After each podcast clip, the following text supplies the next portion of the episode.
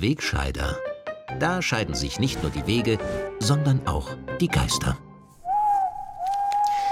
In dieser Woche haben Vertreter unserer gutmenschlichen Gesinnungsgemeinschaft wieder alle Hände voll zu tun gehabt, um diese schlechte Welt wieder ein bisschen besser zu machen.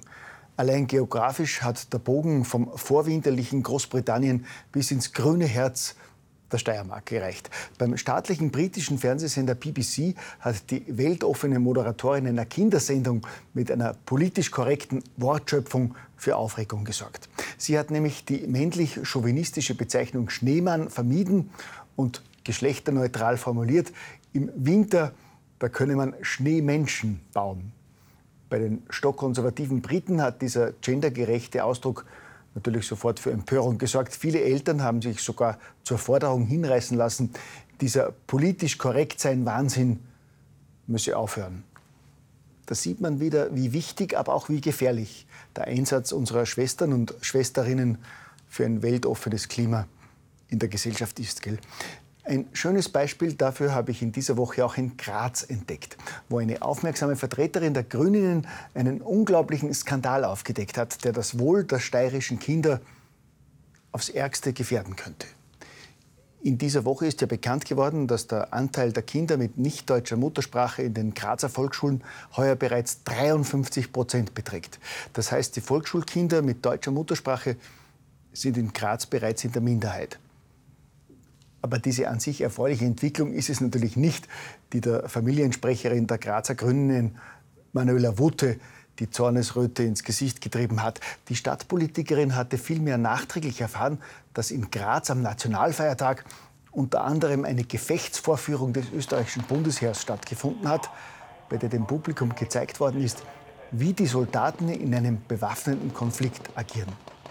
Frau Wutte war zwar selber gar nicht bei dieser Veranstaltung, aber sie hat auf Facebook Fotos gesehen und sofort erkannt, dass diese skandalöse Vorführung den Jugendschutz gefährdet. Und deshalb prüfen die Grazer Grüninnen jetzt eine Klage gegen das Bundesheer. Denn so geht es ja nicht. Man kann ja nicht Familien und Kindern einfach zeigen, wie Einsatzorganisationen wie Bundesheer und Polizei im Ernstfall unser Land schützen. Das ist doch für Menschen, die ihren Namen tanzen können, unzumutbar. In der Hitze des Gefechts, entschuldigen Sie diesen martialischen Ausdruck an dieser Stelle, ist der Frau Gemeinderätin dann peinlicherweise auch noch ein kleiner Fehler passiert. In ihrer Empörung hat sie im Facebook die Falschmeldung von inszenierten Tötungen des Bundesheers gepostet. Das ist zwar eine schlimme Falschmeldung, in unserer Community wird sowas als Fake News verschmäht, aber das kann passieren wenn man selber gar nicht vor Ort war. Das kann sein, dass wir dann ähm, uns unscharf ausgedrückt haben. Was man tatsächlich auf dem Foto sieht, ist eine am Boden liegende Person und ein anderer Soldat richtet das Gewehr auf die Person. Um Gottes Willen. Das Bundesheer führt der interessierten Bevölkerung eine Verhaftung vor und ein Soldat richtet das Gewehr auf den zu Verhafteten. Die entsetzte Grünpolitikerin räumt im Servus TV-Interview allerdings ein, dass da vielleicht das falsche Wort gewählt worden ist.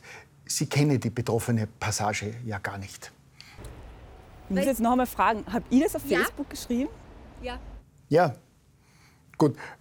Man kann sich ja wirklich nicht alles merken, was man selber auf Facebook geschrieben hat. Und außerdem kommt es ja auch immer darauf an, wer etwas postet. Grundsätzlich gilt, wenn jemand im Internet etwas postet, das nicht dem linken bzw. politisch korrekten Weltbild entspricht, dann nennt man das ein Hassposting. Man spricht von Hass im Netz. Und der kommt bekannterweise ausschließlich von rechts. Wenn also ein Staatskünstler, ein besserer Mensch oder generell ein Linker einen Meinungsabweichler im Internet zurechtweist, politisch belehrt oder beschimpft, kann man im Normalfall nicht von Hass im Netz sprechen, denn die sind ja grundsätzlich im Recht und moralisch höher stehend. Wenn also zum Beispiel ein linker Literat die Mitglieder der Bundesregierung öffentlich Arschlöcher nennt, dann ist das keine Beschimpfung oder gar Hass, sondern findet den Beifall der linken Community. Schließlich hat ihm ja auch die SPÖ die geeignete Bühne für seine niveau- und liebevollen Ausführungen gegeben. Wenn ein verhasster rechter Fernsehkommentator Woche für Woche Salz in die offenen linken Wunden streut, darf man dieses Originalzitat, rechte Arschloch, frank und vogelfrei öffentlich beschimpfen und mit entsprechenden Attributen versehen. Von hirnlos, blöd und stumpfsinnig bis dämlich, deppert und faschistisch. Da schreibt ein liebevoller Gesinnungsfreund auf Facebook wörtlich, Jetzt habe ich einen passenden Namen für den Wegscheider gefunden. Rechte Scheiße-Satire mit Anlauf für alle, die schlecht unterhalten werden wollen und braune Scheiße im Hirn geparkt haben. Ein Roland Kramer nennt mich einen blöden, stumpfsinnigen Hetzer.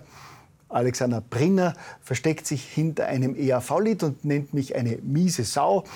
Und Hans Gmeiner nennt Servus TV Faschistenfunk. Ja, ich habe euch auch lieb, Burschen. Ein User mit dem offensichtlichen Fake-Namen Karl Trall, laut Facebook-Profil Mitarbeiter der Caritas, schreibt wörtlich, ein Freudentag, wenn dieser Wegscheider-Idiot endlich von den Bildschirmen verschwindet. Verblödung und Verhetzung par excellence. Und vergangene Woche hat ein Seher, dessen Namen ich aus Datenschutzgründen hier nicht nenne, ein Mail an Servus TV geschrieben, in dem er mich unter anderem als ekelhaft, grauslich, ungustiös und als politischen Kotzbrocken bezeichnet. Das klingt nach Liebe im Netz. Und bemerkenswert war für mich, dass der liebevolle E-Mail-Schreiber leitender Angestellter in der Arbeiterkammer ist, der nach telefonischer Kontaktaufnahme von Servus TV jetzt Wert darauf legt, dass sein Wegscheider-Bashing ausdrücklich nur seine Privatmeinung widerspiegelt. Über diese Klarstellung des AK-Mitarbeiters bin ich wirklich froh. Denn sonst hätte man ja meinen können, die gesamte Arbeiterkammer hält mich für einen ekelhaften Kotzbrocken. Gerechtigkeit muss sein, gell?